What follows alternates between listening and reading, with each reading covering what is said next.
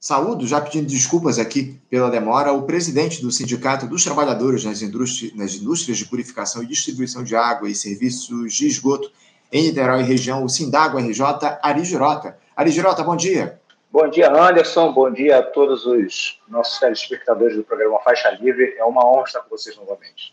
Uma honra nossa contar com a tua participação aqui novamente no Faixa Livre, Ari. Obrigado por atender ao nosso convite, porque não é de hoje, né, Ari, que vocês lutam aí contra a privatização das empresas de saneamento aqui no nosso país. Isso a gente tem feito a cobertura, tem acompanhado aqui no Faixa Livre ao longo desses últimos anos, todo o esforço das entidades que representam os trabalhadores desse setor do saneamento para que seja garantido o direito universal ao acesso à água potável e à coleta de esgoto. Mas parece que nem mesmo o governo Lula foi capaz de conter a sanha do entreguismo. Vocês, representantes de dezenas de sindicatos e associações, Ari, publicaram uma carta aberta ao presidente da República essa semana, alertando para os perigos da manutenção da política de financiamento do BNDES, para que empresas privadas possam adquirir as companhias de saneamento por todo o país. É algo que nos chama muito a atenção, Ari, que essa dinâmica não tenha sido alterada. Eu queria que você nos dissesse, por favor, o que é que vocês trazem aí nessa carta aberta? Por que é que o governo Lula, Ari, através do BNDES, segue dando carta branca, digamos assim, para a privatização das empresas de saneamento no nosso país? Anderson, na nossa visão, essa parte do BNDES, até como a professora estava mencionando, sobre ocupação de cargos, que a esquerda não tem a tradição de fazer o bom uso dessa ocupação de cargos, a gente entende que a equipe que está no BNDES, que continua no BNDES, conduzindo, né, essa política de financiamento, ou ela não entendeu o que o presidente Lula falou em campanha e falou na sua posse em relação a parar com as privatizações, ou ela entendeu e segue seguindo as normas não do governo federal, mas sim das instituições privadas capitaneadas por associações de grande porte que fazem lobby no Congresso e seguem promovendo essa política de desmonte e consequente privatização, que não é o termo que eles gostam de usar, eles falam que é a concessão, eles não estão privatizando nada, eles estão apenas pegando o direito de usar aquele espaço. Só que eles não falam que antes que isso aconteça, há dois processos, que eu falei da precarização de alguns serviços, notadamente na parte de esgotamento sanitário, porque é o calcanhar de Aquiles do Estado brasileiro, não é uma responsabilidade das empresas você não ter a parte de esgotamento sanitário, mas sim do Estado e das prefeituras, que não manifestam a vontade de que esses serviços aconteçam. E outra questão é o próprio BNDES. Para você ter uma ideia do que a gente está falando, dados do próprio BNDES, em 2002 a 2018, que foi o governo Lula, né, pegou um pedaço do governo da presidente Dilma, os financiamentos para as empresas estaduais giravam em torno de 7 bilhões e das empresas privadas em torno de 3 bilhões. Com a virada, né, da chave lá no golpe que a presidente Dilma tomou, houve uma mudança drástica. De 2019 a 2022, que são os últimos dados que o BNDES disponibilizou, as empresas privadas passaram a ter 20 bilhões de financiamento, enquanto as empresas públicas estaduais, 566 mil. Esse é um número do BNDES. Então, veja, é uma coisa, chega a ser discrepante, né? Enquanto, em relação às estatais e às empresas privadas, na década de 2002 a 2018, a diferença era de metade, 50%, agora quintuplicou a diferença. Então, assim, como que as empresas estaduais podem prestar um bom serviço se elas não podem pegar um financiamento? Então, o BNDES hoje segue nesta mesma linha. As empresas estaduais continuam com dificuldade, as empresas estatais, né, e seja municipal ou estadual, continuam com dificuldade ao acesso ao financiamento, enquanto as empresas privadas, com seu cartel de lobby, voltamos aqui, conseguem valores absurdos, né? E a nossa carta ao presidente Lula é exatamente para ressaltar a questão da necessidade de que o governo volte a fazer financiamentos através do BNDES das empresas públicas, porque, efetivamente, o saneamento, ele, enquanto uma necessidade, um direito humano, esse financiamento pode ser a fundo perdido. Ou seja, para exemplificar, aquelas áreas, aqueles municípios, aqueles locais em que o custo operacional é maior do que o resultado financeiro obtido com as tarifas, isso tem que ficar na conta do Estado. E nenhuma empresa privada vai aceitar isso. Eu vou dar um exemplo no Brasil. O estado do Tocantins, ele teve todos os municípios entregues para um grupo privado. Com o passar de não mais que 10 anos, o grupo privado resolveu devolver mais de 70 municípios, ou seja, exatamente aqueles que não ofereciam renda. E o Estado teve que se ver às pressas de criar uma nova autarquia estadual para assumir esses municípios. Então, já temos prova no Brasil, só para falar de Brasil, que a coisa não deu certo, e já temos provas mundo afora, onde a gente apresenta, inclusive nessa carta, o exemplo de uma empresa inglesa, que é a Thames Water, que só vem precarizando o serviço, vem deixando de prestar um bom serviço, vem apresentando prejuízos, e o Estado inglês vai ter que reestatizar o sistema. Então, isso aí não é um conto de fadas, isso é uma realidade, mas que, infelizmente, os grandes grupos empresariais e, principalmente, a grande mídia, insiste em não colocar na vitrine porque eles querem a privatização, porque a privatização implica em quê? Em propaganda, em dinheiro para eles. É uma realidade que está clara já há muito tempo, Ari. A gente vem fazendo a denúncia aqui no nosso programa. Ó, a nossa ouvinte, a nossa espectadora, Maria José Lins, diz aqui, ó, é privatização direta, com dinheiro público, hipócritas. É bem por aí o que a gente tem observado, Maria. E agora, Ari, como é que você avalia a atuação do governo Lula de alguma forma acovardado, digamos assim, diante dos interesses desse pessoal que deseja aí tomar conta do saneamento aqui do nosso país? Como é que você vê a atuação do governo Lula diante disso, da ampliação dos financiamentos do BNDES? O governo tá rendido em torno dos interesses do capital hegemônico, Ari? Olha, o que a gente tem observado até agora é bem o que você falou. Parece que o governo, integrantes do governo que tem o, digamos, o poder decisório de mudar essa política, não estão tendo a coragem necessária para realizar, né?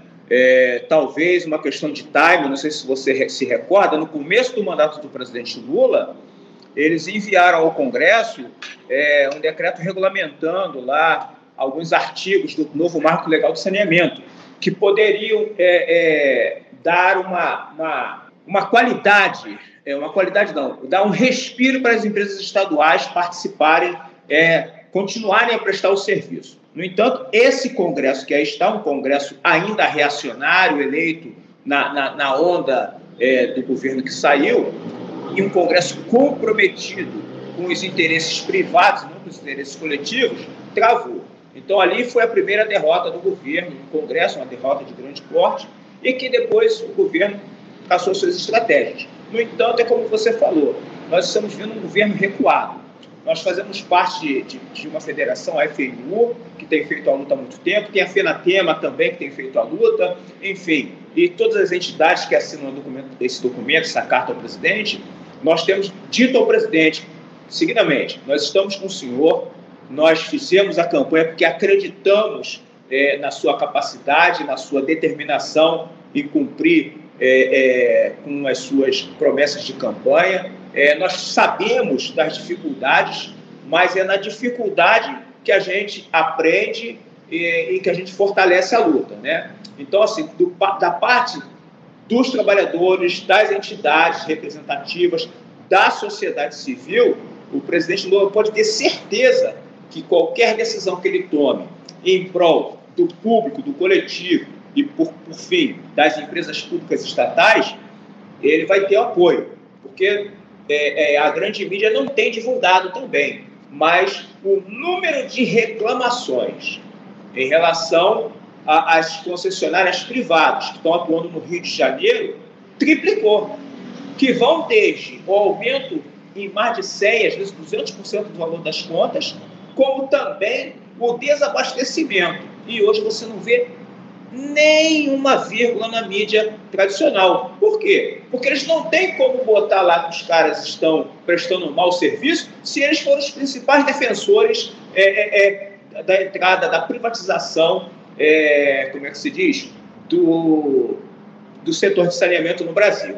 Então, veja, a gente se depara com esse nó, né, na política, que é assim, o presidente Lula precisa... Eu não sei se eu posso lembrar um trecho da posse do presidente Lula, que ele falava assim, que vai buscar investidores internacionais para o país, né, para atuar, investir em projetos, mas não em projetos de privatização. E disse, abre aspas, nós somos iguais a todo mundo e nós queremos ser donos do nosso território. Vão acabar as privatizações nesse país. Já privatizaram quase tudo. Vai acabar e vamos provar que algumas empresas públicas vão poder mostrar a sua rentabilidade. E veja, aí eu vou trazer para a nossa particularidade do Rio de Janeiro, se me permite, né? Ao apagar das luzes do último governo, mais precisamente no dia 16/12, o BNDES assinou um contrato de financiamento com o maior grupo privado que atua no país, que é o grupo AEGEA, na figura da Águas do Rio, de 19,3 bilhões de reais, sob a alegação que eles aqui no Rio de Janeiro, através dessa empresa deles, Águas do Rio, iriam universalizar. Ora, se a CEDAE, que operava todo o sistema de maneira integrada, que tinha uma economia de escala, que tinha um subsídio cruzado, se ela tivesse acesso a 19 bilhões do BNDES, com a necessária fiscalização dos órgãos fiscalizadores, ANA, Geneva, com acompanhamento do Ministério Público, com acompanhamento da Alerj, enfim, com todos os órgãos de fiscalização, com a sociedade civil organizada, ou seja, todo mundo cobrando o quê? Transparência nas ações. 19 bi, a CEDAE universalizaria o esgoto e a entrega de água até mesmo antes de 2033. Por quê? Porque nós já tínhamos o know-how. Nós operávamos o sistema em todo o estado do Rio de Janeiro, com aproximadamente 4.800 trabalhadores. Hoje, só o grupo AEGEA tem mais de 6.500 trabalhadores atuando no Rio de Janeiro. Então, veja, é uma incoerência que é escancarada. Uhum. Então, eles fizeram o quê? Nada mais, nada menos, aqui o governo do Rio de Janeiro. Fizeram a entrega do público, reestruturaram o público para o privado. E aí, à luz do que o presidente Lula declarou, né, sobre a não privatização, nós que sobrevivemos ainda temos dois grandes sistemas de produção de água, que é o sistema Guandu, e o sistema aqui no Rio de Janeiro, e o sistema Laranjal, do leste fluminense, São Gonçalo, Maricá. Nós ainda temos 16 municípios que atuamos. Então, a palavra do presidente Lula tinha que valer para agora. Não vão entregar a produção nem os 16 municípios. Nós estamos numa luta, aqui em particular o Sindágua, né, para preservar Teresópolis. Porque Teresópolis, a população de Teresópolis é contra a entrega. Uhum. No entanto, o prefeito vem semanalmente ao Rio para tentar fazer com que a CEDAE abra a mão de Teresópolis. Qual é o interesse do prefeito? Entregar para o grupo Águas do Brasil, que já montou até escritório em Teresópolis. Uhum. Agora, paz de você, Anderson. O outro grupo privado, que é o grupo AEGEA, entrou na justiça contra o processo de entrega de Teresópolis, alegando que houve vício no edital, que houve favorecimento. Então, o escândalo é maior ainda. E aí, com o que nós nos deparamos hoje? Um judiciário aparentemente leniente, porque tem 5 ações no judiciário, que já está aqui no Tribunal de Justiça no Rio, para ser julgado, 2 ações da Câmara Municipal, pautadas na lei orgânica, que pedem a entrega, neste momento, da forma que está sendo feita, e nem assim a Justiça se manifesta. A Justiça foi célere para conceder liminar para o prefeito tocar o processo, mas está sendo vagarosa para decidir um direito que é da população. Então, assim, essa é a luta que nós estamos enfrentando. Grandes corporações privadas tentando, a qualquer preço, privatizar todo o sistema de água no Rio de Janeiro. E aí eu lembro à população, se hoje nós temos a CEDAE garantindo a produção de água e, consequentemente, a qualidade dessa água distribuída e, consequentemente, uma vazão regular para todos, com um preço de custo, porque a CEDAE, quando ela entrega a água agora para esses entes privados, ela continua praticando o preço de custo, que remunera a energia gasta, os equipamentos, os produtos químicos e a mão de obra, que é o menor gasto. Então, ela entrega a preço de custo. E as empresas privadas, por sua vez, e aí sem nenhuma inferência, né, negativa, a empresa privada, o empresário, ele quer lucro. Ele está fazendo o papel dele. Quem deixou de cumprir o papel é o Estado brasileiro, que não regulou da maneira certa, né? Que não estabeleceu um limite. E aí o empresário pega essa água ao preço de custo e coloca a margem de lucro dele. Isso. E ao colocar a margem de lucro dele, quem é que paga? A população. E, o Ari, você falou a respeito da justiça, do judiciário aqui no nosso país. Não é de hoje que o judiciário é leniente com todo esse processo de entrega do Estado Nacional. A gente já vem tratando desse tema aqui há bastante tempo, não só em relação às empresas de saneamento, mas também à própria Eletrobras. Tivemos aí as entregas da Petrobras. A Petrobras foi fatiada ao longo dos últimos tempos. Isso é algo que se dá de maneira continuada aqui no nosso país. E a questão do saneamento das empresas aí que são entregues não se dá no Rio de Janeiro apenas. Isso não se resume ao nosso Estado. A Sabesp aí talvez tenha sido um dos últimos alvos da sanha do grande capital. A companhia de saneamento lá do Estado de São Paulo foi privatizada recentemente para o regozijo do governador paulista, do governador de São Paulo lá, o Tarcísio de Freitas. Diante de tudo isso, o Ari, vocês têm mantido diálogo com o próprio BNDES em torno disso? Porque somente em 2023, investimentos contratados aí em saneamento pelo BNDES já ultrapassaram 929% a soma de todos os financiamentos nesse setor em 2020, que foi o ano da edição da lei número 14.026, que alterou o marco legal do saneamento. Vocês têm tido algum tipo de diálogo, interlocução com o presidente do BNDES, com o Banco de Desenvolvimento, Aloizio Mercadante, a respeito da manutenção e da ampliação desses dispêndios para financiar a entrega do setor do saneamento? Então, nós estivemos recentemente em Brasília, nas entidades sindicais, o Sindar, o Sindsam, o Tecnol, para dialogar lá com o Poder Executivo. Fomos recebidos, inclusive, pelo secretário nacional de Relações Institucionais, que é o ex-presidente da Alerj, o secretário André Ceciliano. Nós expusemos essa situação a ele, né? Expomos essa situação a ele, e ele acolheu, ele entendeu, até porque ele hoje vê, de fato, quão importante, quão estratégico é garantir os setores de produção de água na mão do Estado, por conta da regulação, enfim, do controle. E nós estamos tentando uma agenda com o presidente Aloizio Mercadante do BNDES, assim como com o ministro da Economia, Fernando Haddad, né? E teremos agora, se eu não me engano, 24 de novembro, um ato no BNDES, na porta do BNDES aqui no Rio, com todas as representações dos sindicatos dos trabalhadores em saneamento público, estatal e municipal, com as federações, um grande ato para que a gente possa, nesse momento do ato, possível concretizar esse intento de nos reunir. Sermos recebidos pelo presidente do BNDES, Aloizio Mercadante, que nós entendemos ser, de fato, um dos representantes da esquerda no poder nesse setor estratégico e que talvez esteja sendo mal assessorado ou pressionado, não podemos afirmar ainda, e não tenha feito a determinação que a gente precisa. A gente precisa que o BNDES, e por que nós falamos do Fernando Haddad, do ministro? Porque o Conselho Monetário Nacional é que tem estabelecido as dificuldades para o financiamento público, estatal. Então, é um conjunto, é uma ação conjunta. A gente precisa que o Aloizio Mercadante, o presidente do BNDES, nos ajude nessa interlocução, na construção dessa nova pauta, que é o financiamento das empresas estatais, dos projetos estatais, que já estavam prontos desde o PAC 1, PAC 2, só precisavam ser concretizados, implementados, né? À luz dessa nova realidade do novo marco de saneamento.